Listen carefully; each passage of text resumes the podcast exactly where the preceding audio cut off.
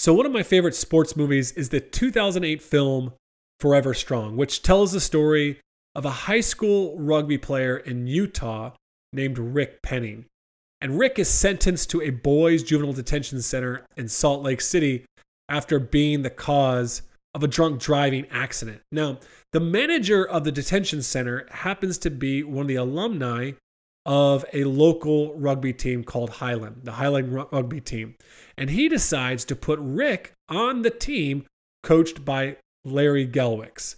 Now, prior to this, Rick had played for his very transactional father's team. But Rick's experience of playing for the legendary Larry Gelwix was vastly different. And one of those things was the consistent one on one conversations that he would have with players in a lawn chair on the sidelines of the rugby pitch. I want to share a clip from the film of an early conversation between Rick and Larry Gelwix that gives some great insight into what those conversations were like. Rick, I want to ask you to be a captain. Uh, uh, Q's already captain. we always have at least two. But he can't stand me, the same with half the guys this out isn't there. about them, it's about you. It's about being the best Rick. Well, what about Tumo? He and three or four other guys came to me suggesting you. The team doesn't get this kind of stuff alone. I don't get it. You know exactly why I'm here, and you still act like you care. I'm just a no good spy who cheap shotted your star player last year. First of all, I attribute that cheap shot to your coach, not you. And second, let's focus on where you could end up, not where you were or are. And God doesn't make a no good anything. You just got to learn to listen and pay attention to that spirit inside you. Learning to listen, that takes a lot of discipline. So I love that clip from the film because it shows what I believe is the most important thing that transformational coaches do consistently. One on one conversations with their players where they're asking questions, listening, and affirming the individual. Now, Gelwix, who's played by Gary Cole in the film, doesn't just tell Rick he believes in him, but he lets him know his team believes in him and he values him as a person regardless of his, you know, previous transgressions. So, we are excited to have the real Larry Gelwix on the podcast today, who is known as the winningest coach in America. I mean, from 1976 to 2012, his teams compiled 419 wins and only 10 losses, including 20 USA Rugby National Championships in the 26 years that the USA Rugby has sponsored a national championship. They also, in 1998, won a bronze medal in the World Schools Rugby Championship. But more importantly than all that success, uh, to his players and to his community, Gelwix is known as a transformational coach, one who has changed the lives of thousands of athletes during his time as the coach. Now, in the first part of our conversation with Larry, we're going to talk a little bit about the movie, but more importantly, we're going to dive into how he measures success and what the culture of Highland Rugby was about and how it operated. Thank you for listening into the Coaching Culture Podcast. If this is your first time listening, my name is JP Nerbun, and I'm joined every week by my friend and co host Nate Sanderson. If you are a frequent listener, welcome back. By the way, after today's episode, if you want our notes, you can head on over to thriveonchallenge.com to subscribe to our weekly newsletter. Also, you can learn more about Thrive On Challenge, our community and mentorship program, which supports coaches on the journey to build a better culture and become transformational leaders. Now, let's jump right into our conversation with Larry Gelwix. One of the first things I actually want to start by asking you is a little bit about the fact that you were in a movie. I, I think many coaches have different dreams and aspirations when it comes to winning championships and all that, but few of us ever would probably even think of being uh, portrayed in a movie. So, what was that experience like? The story behind Forever Strong, and I'll be brief on it, is really quite interesting.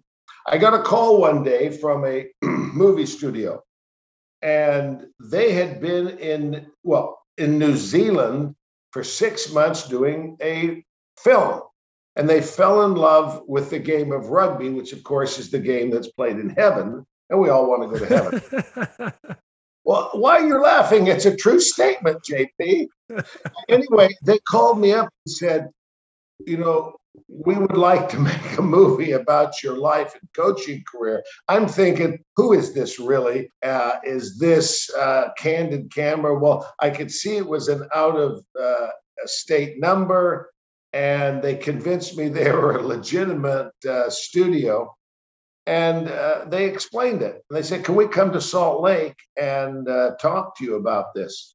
I said, Sure, it's your dime. So they came to Salt Lake City, where I live now and uh, said we'd been in New Zealand. We fell in love with the game of rugby. And being an American studio, they wanted an American story. And I said, Well, how did you get my name? And they said, Well, everywhere we asked about American rugby, overseas and in the US, your name came up. And uh, and uh, they started talking. They had storyboards and they brought binders of information. It was really kind of interesting. And they proposed a movie, and you know, all false modesty aside, uh, 418 wins and just 10 losses, including 20 national championships in 36 years, uh, caught their attention. And uh, they proposed a movie about that. You know, they, they were saying, you know, we got movies on football, baseball, ice hockey, basketball, wrestling, everything, but no one had ever made a movie about rugby, the second most popular sport in the world, right after soccer. And um, they wanted to do one. And I'll tell you kind of an insider secret there is uh, we'd had a lot of talks. They stayed, it was a four hour meeting and they proposed this movie. And they said, you know, you'll have to sign a release. And the executive producer said, uh, it was on a Friday, was our last meeting. We had several meetings. And they said, uh, I'll call you Monday. Think about it over the weekend. And I thought about it. And it was a great idea. I mean, I mean, come on how many funerals do you go where the, somebody, the pastor stands up at the pulpit and says they made a movie about this guy, you know? So Brad calls the executive producer, and he always called me coach. He says, Coach, what do you think of the idea of making a movie? And I said, I think it's a great idea. It's a story that needs to be told. he said, Great. So is it a go? And I said, No, it's a no go. Hmm. And I remember there was this death silence on the phone. And he said, Well, wait a minute, coach. You think it's a great idea? Oh, it's a fantastic idea. But it's a no go? Yeah, it's a no go. he said, Can you help me understand that? And I said, Well, I said, Brad, you got a, it's a great idea, but you got the wrong movie. You got the wrong story. I said, What you have proposed is kind of like a remake of Remember the Titans where the focus was is on the coach. And I said, you know, I'm the head coach of this team.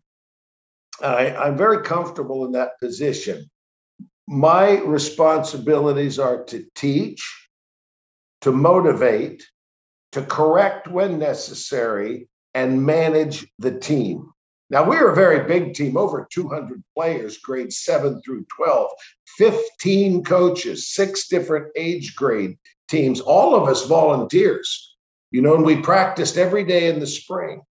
And I said, You want to make the movie about me? And I got to tell you, that's very flattering. But let me tell you what the story is. The story are these young men, ages 13 to 18, grades 7 through 12, who come out and bust it every day in practice. And championships aren't won at the national tournament in May. Championships are won in July and August and December and January before the season ever starts. When your buddies are out eating pizza and going to movies and you're back in the weight room getting ready for the season. I said, You make the story about the players. That is the story. And he said, You know, that's a pretty good idea. They changed the whole script.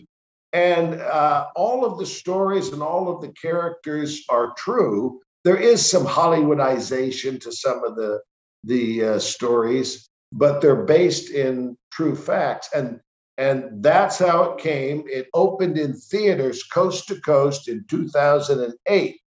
And then it went on to a very successful international run. I appreciate you sharing that story because I think it gives us insight into really what success might mean to you. I mean, I think that what obviously drew them to you was that by, by society's measuring stick for success, you're very successful. You know, you're one of the the winningest coach in America. But I don't feel like you define, and it doesn't come across in that movie that you define success the same way that maybe our culture defines it. So, could you speak a little bit about how you define success? I think I started out as a coach, uh, loving the sport, and uh, but was very focused on winning. And I think I stayed focused. I mean, you don't win, you don't coach. It's it's that simple. Uh, but you know, I saw myself evolving. That it became more about the players, and they're at a very influential age. You know, grade seven through twelve, ages thirteen to eighteen trying to help them grow up with their feet on the ground, with their heads screwed tight on their shoulders, and hopefully avoiding a lot of the junk of life. Kind of an interesting talk I have with the team. Uh, again, we're a spring sport. We go we go into an early training uh, two or three times a week indoors. You know, we're in snow country there in Utah. Uh, in January and February, invitation we call the the probables and the possibles on the varsity level. You know, but uh, again, we'll have 200 plus players show up in March. We start outdoors the first Monday of March. Then the talk I always have with them goes something like this. I, uh, in terms of human dignity and respect, there is no difference between you and me, the seventh grader and the senior, the varsity captain and the 10th grader, the assistant coach, or any of us uh, in terms of human dignity and respect, we're all the same. But there is a big difference between us. And that is our job and responsibility. I can't win without you. You can't win without me. Let's focus on cooperation and a, and a team focus uh, rather than you know, a competing with each other. When in fact we do compete for positions, but the focus, and that's taught in a lot of the things that we do. Is you ask about measuring success. There's something that we say as a team in the locker room right before we go out onto the field. And it's this it doesn't matter who scores, it only matters that we score. And so I would define success maybe on two parallel tracks. One is obviously the win loss, the 20 national championships, uh, third place bronze medal in the in the uh, World Cup high schools that was held in Africa, uh, where they had the national champions from all the countries come. Nobody gave us a ghost of a chance being Americans. We walked away with a bronze medal, third place world finish uh, lost in the semifinals to uh, the eventual winner from New Zealand. But I would, so the, that's one definition of success. The other is that may not be exactly applicable at all situations, but it's helping these young men grow up, you know. And uh, I believe that my success as a coach will first be measured in the gold medals and the trophies, the wins and losses. But that's really secondary. I think ultimately the best evaluation, the best judge of me as a coach, my success will be measured in 10, 20, 30 years after these boys graduate. What type of men do they become? What type of husbands and fathers, members of the community? What contributions do they make that perhaps we helped uh, form that character. That is my definition of success. I'm curious for you, how did that philosophy evolve? I mean, what are the roots of that approach to coaching, of using sport to grow young men? Where did that come from in your journey? I try to learn from everybody that I come in contact with. I will reflect today and write in my journal what I learned from you and JP in this uh, podcast interview. Uh, and so it's it's taking all of these lessons from different people and formulating a philosophy of life that hopefully I've passed on to our five children and their spouses and grandchildren now. And hopefully we passed on to players. It was an evolutionary process, Nate. Yeah, and I'm curious if you could maybe unpack a little bit of what the challenges have been like for you in trying to, you know, navigate those two parallel planes of of striving for success on the field and striving for influence in the life of young people because the majority of our coaches i mm. think are on that journey somewhere are, are motivated by that missional outlook on their purpose in the life of their players but you know as well as i do it, it's it's harder and harder to coach it seems you know every year because there's lots of obstacles that coaches face when they start to value the player and have to sometimes make difficult choices you know about um, what decisions are going to you know stem from that. So what would you say to our coaches that maybe struggle with some of those obstacles maybe from your own experience in trying to to do that? I think a couple thoughts come to mind is um, you know in relationships i think that's where you have to establish an identity which becomes a magnet to draw the people in and what I have found is there's two philosophies of leadership. And uh, one is horizontal leadership, one is vertical leadership. In short, vertical leadership, think of maybe the coach is up here on top. And if you win, it's great coaching. If you lose, it's it's lazy, messed up players. A CEO or a department manager, if the company is profitable and doing well, it's the leader. But if the company is struggling, it's it's the um, it's the employees, it's the staff. You see, the basic philosophy of vertical leadership is you are not smart enough, Nate, to do it without me. And so if we succeed, it's really because of me. And if we fail, it's really because of you, because you didn't do what I told you. The focus of vertical leadership is on me, the leader. Well, contrast that with horizontal leadership, and I talked to you about the the uh, conversation I have with all these players is there's no difference between us except in our responsibility, but in human dignity, that 13 year old deserves as much human dignity and respect as the captain of the varsity, who's an 18 year old muscled young man. He did, they deserve that. One of the things that we did is had a mentoring program where the older players would mentor the younger players. And this goes a lot to your question is I would say to coaches, you know, don't do it all yourself. Use the team. You know, in high school, the very popular kids are like God on the campus, aren't they? I mean, the big man on campus. Everybody wants to be the quarterback or the star rugby player, the star basketball player, the, the SBO, student body officer. Everybody wants to be it. Do you know, do you have any idea what it means to a little ninth grader who just wants to be accepted? He's, you know, he's kind of in between boyhood and manhood, and he's 14.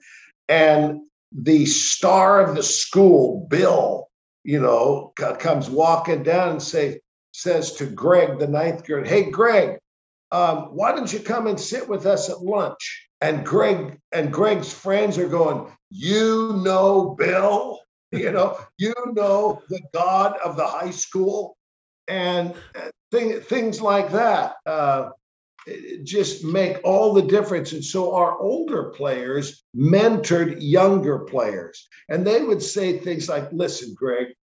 You know, you don't have to get involved in all this garbage. You don't have to do drugs. You know, you don't have to drink. That is garbage. You know, their peers can say things that carry more influence than even their parents or coaches. So I think that coaches can look at developing the character, keeping in mind you're not a Pied Piper and people have their own agency to make their own decisions. Uh, and you, but I, uh, in that development, I think it's critical to involve the other players, those those key players that make or break the team. They can influence the players in ways that sometimes a coach or parent cannot. It wasn't just you, but it was your players have had a lot of success, a lot of winning. And then in 2008, you had the film come out. And I'm sure all that attention, all that success, that had to probably bring challenges with it. You know, I, think it was John Wooden that said ability gets you to the top, but character keeps you there. So always obviously had high character. But what were some ways that you personally um, were able to stay grounded through all that attention and success, as well as your team, your players? How did you keep them grounded? I think what helped us more than anything else was the culture that was already embedded in the team. With the win loss record we had, we had a target on our back. We were everybody's Super Bowl, you know, and we would talk about that. And uh, we would talk about, you know, it's great to have this win loss record. It's great to have a movie, but let's live up to the hype now. And the boys took that very seriously. I mean, every team was throwing everything they had at us and there was no there were no off days there was no off games and the boys understood that and again it was a it was the leadership of the team not just the captains but we had other leaders we'd have a leader over five players to you know look out for them on and off the field uh, uh, you know we'd have interdependent act we did a lot of interdependent activities you know, especially with fun and food. Uh, and and we would talk about these things. You know, it's like we don't want these guys saying they beat us. And so I think it was a culture that we had developed, and those relationships are built out of mutual need and desire. And you know, the the players would get together for dinner, the varsity, the night before a game and coaches didn't go to this dinner. They would organize it at one of the players' homes, and the parents would bring dinner. And you know, the varsity, which was about 30 players, you know, 23 suited, and then uh, some other reserves. I'll tell you, the captains, from what I hear, because I never went to one of these dinners, I kind of missed out on a free meal, you know. uh, but uh, the captains and the players, we have called a ball toss and whoever had the ball, this is after the dinner, whoever had the rugby ball got to speak and say whatever was on their mind. You know, it could be a thank you, it could be a challenge, and then somebody could call for the ball, or this player could toss it. I want to hear from you. And they would do a ball toss the night before a game and talk about what this game meant and uh, how they're going to attack it. Let's unpack a little bit of this leadership within the team because you've mentioned this a few times and i think you've got some things there one thing i'd be curious about is you said each leader was responsible for five different players um, on the team could you talk a little bit more about what those sure. respons- responsibilities entailed and maybe even how you selected the player captains we as a coaching staff selected two captains and then we'd have others that we just called them team leaders and it might be five or six players. And what they would do is kind of just, I mean, they're not they're not going to be mom and dad to them or anything like that, but they're these are players that have the respect of everybody on the team.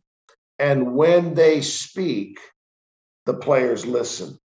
Their responsibilities would make sure they're in practice, that they're not sloughing classes and their and their attitude they you know they'd get together in groups of five or six and they would talk about what they wanted to accomplish on the team and what they wanted to accomplish in life they talk personal issues with each other in a way that, you know, sometimes they come to me as a coach. I always all often suggested they talk to their parents or their pastor or rabbi about issues, but I talked to a lot of boys about issues that they needed someone outside the family. But these team leaders, they talk to the team leaders about personal issues. You see, when there's a level of trust, they open up like a book and they will talk to each other. They would talk about their behavior on and off the field, including out of season. So, what it was, talk about encouragement, uh, invitations to change, and pointing them in the right direction. And it was part of our culture. One of the things about that culture you also mentioned that I'm going to guess helped it establish that trust with some of these interdependent activities you talked about. You guys like to eat. I remember watching a documentary about you after you had retired. And one of the things that players spoke to was the intentionality on team trips. And you guys, as we talked about before we even started recording this podcast, you guys have traveled all over the world. And how have you used those interdependent activities, those team bonding? Was like, how did you shape those to create and establish trust within the team culture? Well, you know, one of the things, first of all, all the activities have got to have a purpose and they got to be fun. Um, one of the things that I think the boys understood is what a unique opportunity this was. And we talk a lot about personal example. Um, you know, you don't need to be foul mouthed. You're not uh, you're not out running around on trips or things like that. Uh, but an element both at home and on trips that we included was service. You saw in the movie Forever Strong uh, some service projects. Now, there's more to service than just being good citizens. We would also look for opportunities. When we went to the the World High School Championship, it, again, it took the rather than the national team, it took the individual high school champion of all the countries around the world. So you had, you know, Wales. We played Wales. We beat them, which was a tough game. They couldn't believe it. A bunch of Americans beat them. How embarrassing! You know, Tonga. We beat the national champion of Tonga. That was more than they could bear. A bunch of Americans beating them at their home sport. But we we we were gone in Africa for almost a month uh, in this uh, World Cup. We incorporated service opportunities, and we do that at home. Now that's it, it is much more than just being good citizens. One of the things that service teaches players is unselfishness. You know, we all have, as coaches, have challenges with selfish players, you know, ball hogs, we call them. Well, you remember what we say before, at every game before we go out on the field? I told you that earlier. It doesn't matter who scores, it only matters that we score. These service opportunities taught unselfishness because we you go out and you're working in someone's yard or at a hospital or or whatever you have no thought of anything in return and uh, so I think that service is a big part of it, but always a focus on fun and food. Uh, you want to get to a boy's heart, go straight to his stomach. Well, Larry, I want to ask you a question about your culture and how that's passed down from generations of players. As you described your leadership um, model there with using captains and using team leaders to mentor and build into the lives of players coming into the program, um, in the film, you see examples of former players writing letters to current players that are wearing the same jersey. Can you talk a little bit about how connecting those generations has helped to be able to continue to perpetuate that culture year in and year out over a long a long career? Building the culture goes outside the players and their families. It goes to those who've gone before. Now, what we would do uh, as portrayed in the movie, the writing of letters is something that we did. In rugby, the the jersey number goes to your position. So if you're at this or that position, the same you could change your number. Where in football or basketball, you know, you just keep your number regardless of where you're playing. Um, we'd bring back an alumni. He might be 20 years old. He might be 50 years old.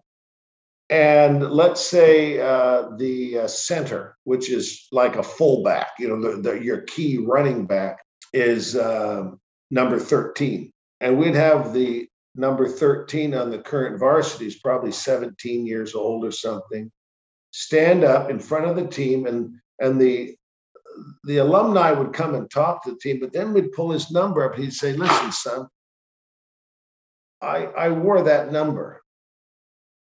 I know what it means. I know what it means to be on this team. I know the sacrifices that you make. And uh, and then with no scripting from me, he would he would put that player under kind of a covenant.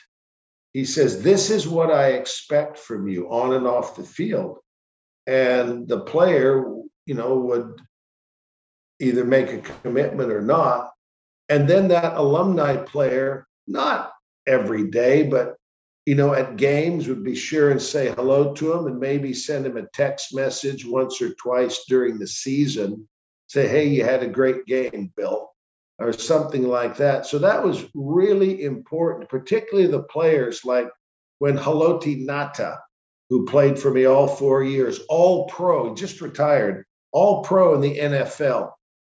In high school, he was 6'4, 325 pounds, played second row, the lock position. And he was not a fatty. I mean, he was just muscle, I, I used to say, Haloti, you're a freak of nature in every good sense of the word. Can you imagine high school kids trying to tackle him? Well, he was all pro with the Baltimore Ravens. He'd come back to practice because they were out of season in the NFL. And he'd stand before the team and say, Let me tell you what's up, guys. And he said, being on, and he actually said this on ESPN. He says, rugby and this team was the best preparation for college and professional football that I that I could possibly have. And so you you include them in that. And I think that had a great part of it. All right, we're going to take a break there and we will be back next week with the second part of our conversation where Larry's going to share some strategies like WIN, which stands for what's important now and how he used that to drive the culture and to create an incredible experience for his players. In the meantime, you can learn more about Larry at larrygelwix.com. He's done a lot of motivational speaking. I know he just did something there with Major League Baseball and um, their players. Also, if you'd like to implement a similar leadership or captain's council system within your team, like Larry discussed today, I highly recommend checking out our Captain's Council Coach Tube course. You can get the course and all its resources by going to thriveonchallenge.com, and there's links there, and you can save 10% by using the coupon code Coaching Culture. Thank you again for listening to the podcast. Be sure to subscribe and share, and we'll be back next week.